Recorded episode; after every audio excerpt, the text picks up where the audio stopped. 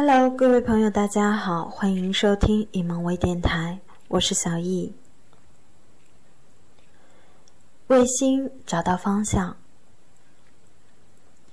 有一天，同一位作家朋友聊天，他说他在工厂做过工，任职过政府秘书，从事过媒体工作，不过心底总有一个文字梦。他说，梦想无论高远与否，最重要的是。让心找到一个可以奔走的方向，沿着这个方向一直走下去，这就是美好圆润的人生。心理学家做了一个实验，把一只小白鼠放到一个巨大的水池中，是它游泳能力可及的范围。小白鼠落入水后，并没有马上挣扎。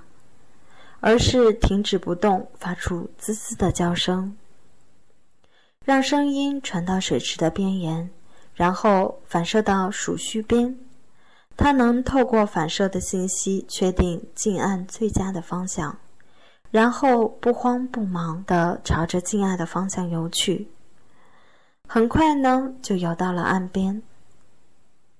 接着，我们把小白鼠的胡须剪掉，再放入水池中。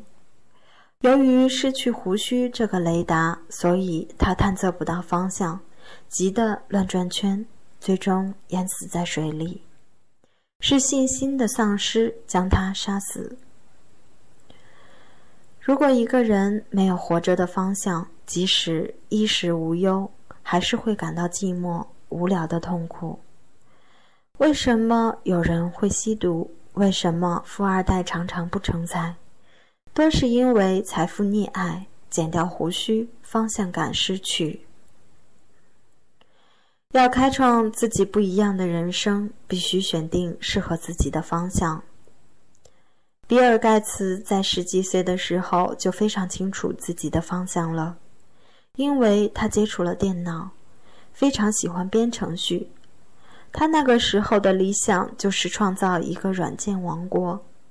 经调查，无论最优秀的企业家、音乐家还是科学家，他们至少都付出了长达十年，每天不低于三小时的努力才崭露头角的。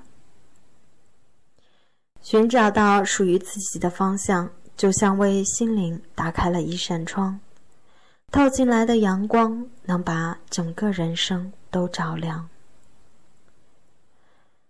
好了，朋友们，今天我们的分享就到这里了。更多的精彩内容，请大家关注“一梦操盘手”微信平台。我是小易，我们下周见。